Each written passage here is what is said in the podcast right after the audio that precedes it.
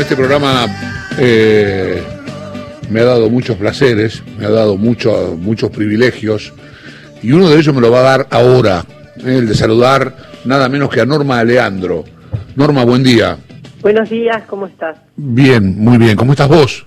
Muy bien, por suerte. ¿Cómo te ha tratado todo este destrato para nosotros, este virus, todo este lío? Lo terrible es no ver a los amigos, claro, y aparte de la familia. Sí. Pero sí, bueno, por suerte, mientras anda, el celular sirve también para eso. Sí, claro. Muchos lo hemos aprovechado, acá me incluyo, para generar nuevas cosas de laburo, para pensar cosas, para laburar, justamente, para hacer cosas nuevas dentro de lo posible. No sé cómo está funcionando en vos esto, porque justamente el espectáculo es uno de las actividades más afectadas por esto. Sí, mira, pero justamente cuando empezó la pandemia, estábamos ensayando una producción de Lino Patalano y Kompel con la dirección de Claudio Tolcachir. Estábamos haciendo una obra muy bella, muy, muy bella, con Oscar Martínez, que era la primera vez que trabajábamos juntos en teatro. De Quintanilla, Mi abuela la loca, una obra cómica preciosa. Bueno, paramos los ensayos, por supuesto, y ahora no creo que hasta dentro de mucho tiempo volvamos a tener una sala de teatro con gente. Sí, sí. Para de otras maneras, porque siempre se ha hecho de otras maneras. Digamos, el teatro no murió nunca y cayó muchas veces. Así que esperemos que dentro de poco se pueda ir. Sí. Si vos sabés que pues claro, vos es que él pensaba, hay una idea, ¿no? Una idea solamente de que está todo el mundo en la calle, de que ya todo esto va terminando, y la verdad es que no funcionan los bares, no funcionan los restaurantes, no funcionan los teatros, no hay fútbol, hay un montón de cosas que no están, y entre ellas están, pasa esto, ¿no? Que no podemos ir al teatro a verlos, no, a disfrutarlos. Creo que por ahora, digamos, es lo prudente. Claro, sí. Sí, porque ya vemos que, por ejemplo, en Italia y en España y en Francia ha recrudecido el virus, ha vuelto, cuando intentaron hacer algo más o menos normal. Sí, sí, ha pasado eso, exactamente. ¿Cuánto tiempo pasaste sin trabajar en tu vida? Muy poco. Prácticamente nunca. No, muy poco, porque si no estaba haciendo teatro o estaba haciendo televisión o estaba haciendo una película. Por ejemplo, ahora estuve haciendo una película hasta enero. Terminamos haciendo ahora la película con Alejandro Mangone, se llama Maro, preciosa, sobre un grupo de armenios y una cocinera armenia, lindísima película, que la están trabajando, bueno, la parte técnica están trabajando Mangone, y terminamos como justo, por suerte. Vos sabés que estoy viendo esto, tu laburo, estoy viendo, lo conozco, lo vi. El punto máximo es, uno imaginar afuera, si esto no es así, decime, mira, no es así, pero el punto máximo uno lo imagina por lo que pasó, por el Oscar, La historia oficial. Sí. Lo que resulta admirable es, porque después de eso es difícil encontrar, o por lo menos a mí se me ocurre que sería difícil encontrar motivaciones, y es decir, algo que iguale eso o algo que se parezca a eso, ¿no? A ese nivel máximo, a ese pico alto. Sin embargo, vos no solo lo has buscado, sino que, por lo que veo, lo has encontrado. Has vuelto a encontrar picos máximos, no sé si tan altos, pero picos máximos. Bueno, hemos hecho algunas películas que han tenido su éxito y también en el exterior, pero lo que pasa es que, bueno, cuando uno logra lo del Oscar, una vez que eso sucedió en esa fiesta que se hace internacional, uno no piensa que ya está. Claro. Uno no ama el trabajo que hace, pero haciéndolo, no viéndolo o saludando porque lo felicitan. Quiero decir con esto que una vez que terminaste un trabajo y estuvo bien hecho con él, o por lo menos te lo premiaron, sí, sí, no significa para uno que ya está, que hemos llegado a ningún lado, digamos. Es una suerte, ha sido un éxito. Eso hizo que se vendiera por el mundo entero, incluso en países que no compraban habla hispana. O sea, una lucha que habíamos tenido para hacerla, lograda, bien lograda la película, porque está bien lograda, y encima, digamos, premios por todos lados. Claro, porque también pensaba en lo emblemático de la película, en lo que la película representó para la época. Estamos hablando de una película con un tema muy, muy, muy pesado, muy, muy importante, a 2 años, con una democracia que solamente tenía 2 años. Sí, estábamos en el medio de, ¿no? Digamos, nosotros todavía estaba el gobierno militar, todavía teníamos, digamos, ejército en la calle y policías. Todas las tomas con las madres de Plaza de Mayo y las abuelas son reales. Yo estoy cruzando por ahí con ellas, y estaba filmando desde una terraza escondido el director y el equipo mínimo. Digamos, fue muy duro hacerla porque todavía estábamos en esa época, claro. Porque a la mamá de la nena y a la nena, cuando volvían a su casa, las amenazaron porque estaban haciendo la película y la dimos por terminada, pero la seguimos filmando. O sea, una película que tuvo todo tipo de sobresaltos y angustias. Y fue tan gracioso que se diera vuelta totalmente y empezáramos a tener grandes fiestas y premios. Y claro. O sea, fue muy lindo para nosotros, creo que para los argentinos en general, que para pasar a todos eso. Claro, digamos que la grabación de la película entonces fue casi en la clandestinidad. Sí, usted lo ve, lo puede ver en las tomas donde cruzo la plaza, donde están las abuelas con sus carteles, todo eso es real, sí. Qué maravilla y qué peligro. ¿Tuviste alguna situación compleja, difícil? Mira, era el pánico todos los días, además yo venía del exilio. Claro, había tenido 2 bombas, una en mi casa y otra en el teatro. O sea, había venido de 5 años de exilio, no quería hacer la película cuando me la propuso Puenzo.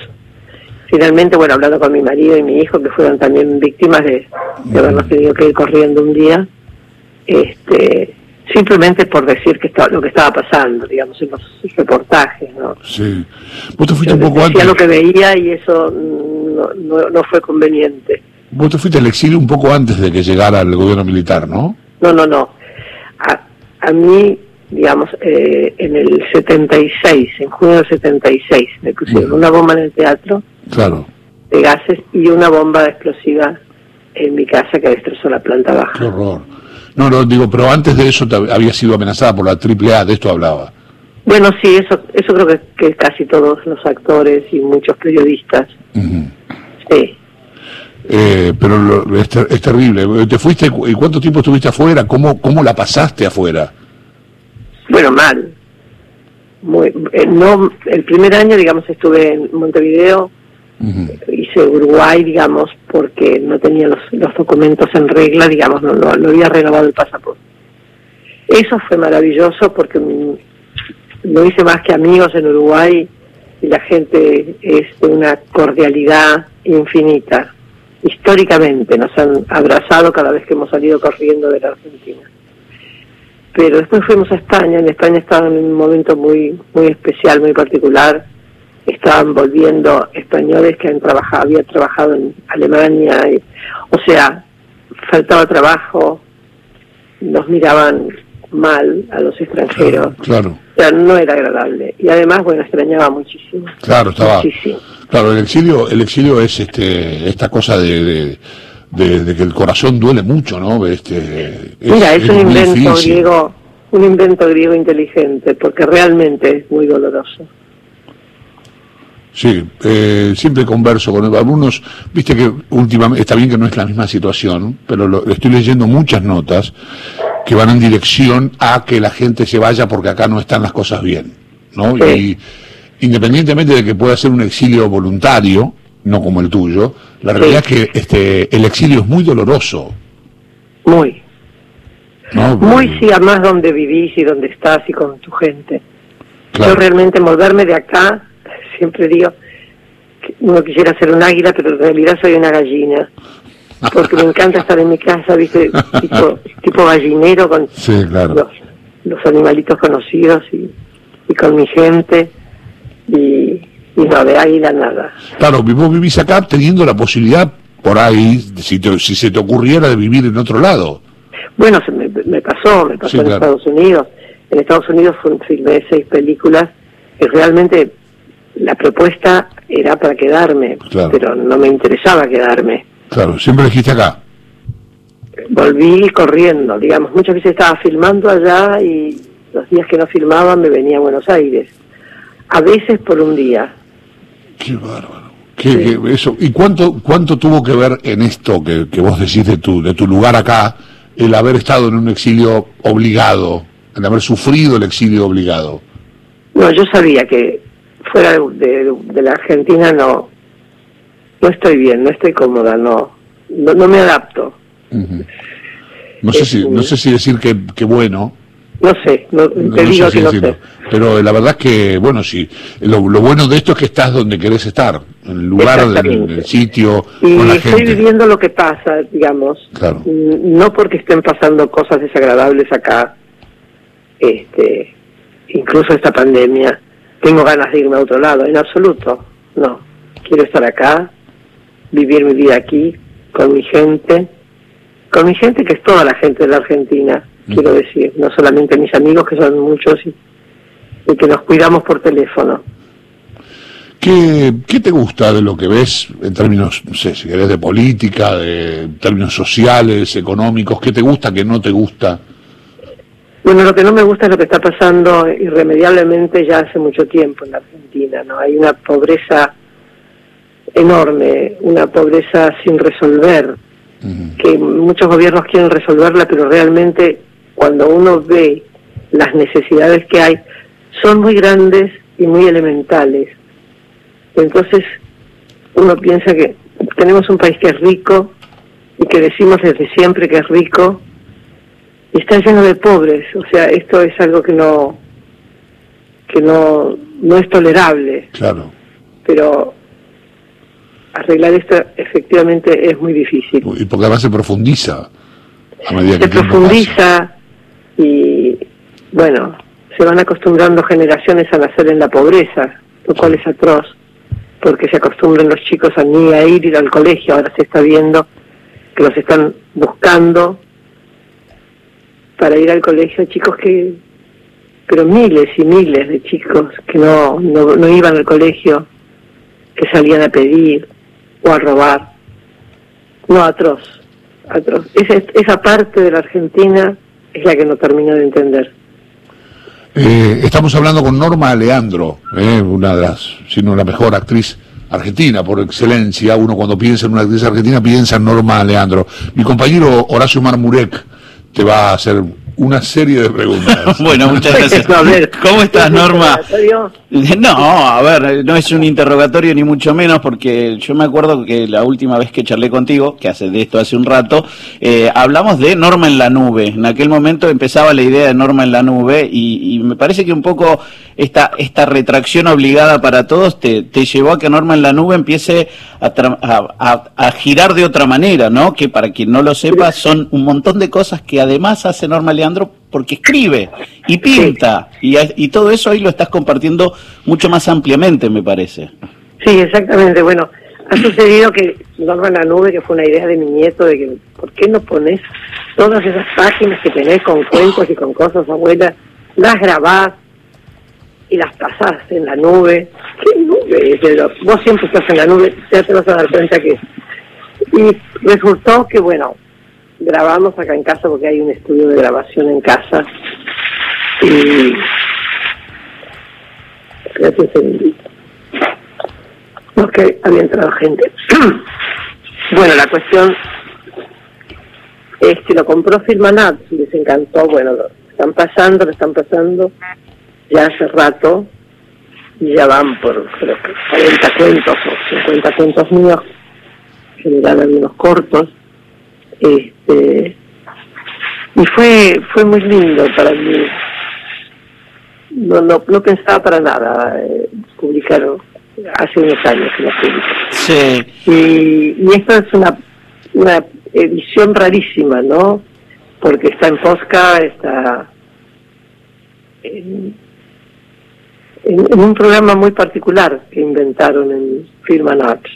Sí, que es acompañar vos con una lectura, un cuento, está muy bien puesto, y me imagino que eso también es, digamos, probar todos los límites del medio, porque vos has hecho teatro, has hecho cine, has hecho televisión, sí, has hecho comedia, has hecho drama, has trabajado, sí, en buenas partes, Pero esto también te renueva, me imagino. Eso fue muy lindo, y además, bueno, lo dirigió mi hijo, entonces fue muy agradable, lo hicimos acá en casa, con otros compañeros técnicos, pero bueno, Ferriño, Oscar, el director, y armamos algo precioso que ahora quieren que sigamos.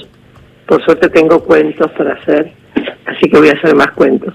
Y lo de los dibujos, el libro que es hermoso, que ha salido esta semana pasada, que se llama Confieso que pinto, es porque nunca mostré mi pintura.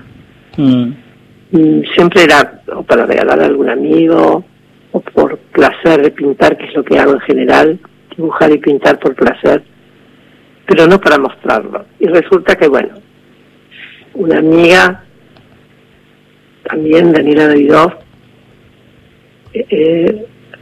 me quiso presentar a Cera, que es una editorial hermosa que tiene cosas preciosas, de Mara Parra y Victoria Benaim. Les encantaron mis dibujos y armaron un libro hermoso, con dibujos y con algunos fragmentos de poesía. Vos sabés que una cosa que uno puede percibir es que eso es una parte mucho más íntima tuya que todo lo que has dado en la actuación, que es, hay veces ponerlo en el cuerpo de otro. ¿Te costaba estar un poco más expuesta? ¿Con qué decís? No, digo con las pinturas, por ejemplo. No, sí, nunca pensé en exponerme con eso, porque realmente no las hice con esa intención, y nunca hubiera luchado por poner esos dibujos en un libro. Al ser otras personas, y muy respetadas por mí, porque conocía sus trabajos, ¿hola? Sí, sí, estamos. Ah, no, se tapó acá. Conocía sus trabajos y, bueno, les encantaba y querían hacerlo y me proponían todo el tiempo. Bueno, finalmente lo hicimos. Y me encantó hacerlo. No es algo que me voy a dedicar a eso, ni mucho menos, porque pintar y dibujar es algo que me gusta hacer cuando estoy sola, cuando estamos aquí en casa, y yo me pongo por los rincones a hacer mis dibujitos, como yo los llamo, que son, nada, es como meditar, ¿no? Es una forma de meditar, tranquila, y nada más. Y ahora salió este libro que me mira, porque los dibujitos me miran, como diciendo, ¿dónde los han traído? Pero en fin, allá están. Es muy interesante. Norma, como actriz, como referente, hoy se está hablando mucho de cómo vamos a seguir después, esto mismo que decís vos, cómo vamos a avanzar a cuando podamos volver al teatro, poder volver a filmar, y mucho se habla de que la Argentina necesita modificarse un poco para permitirse seguir integrando el mundo audiovisual. Sé que están los actores charlando todo esto, lo has charlado vos con algunos colegas. Pero vos sabés que es muchísima la gente de teatro que se está moviendo por distintos lados para salir al aire, ya sea de una manera u otra, pero lo están haciendo.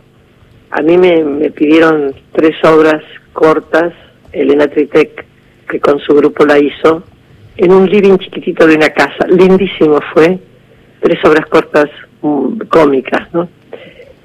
Pero así como eso, yo sé que se va a terminar inventando una manera de hacer teatro, aunque no sea de la misma manera que antes.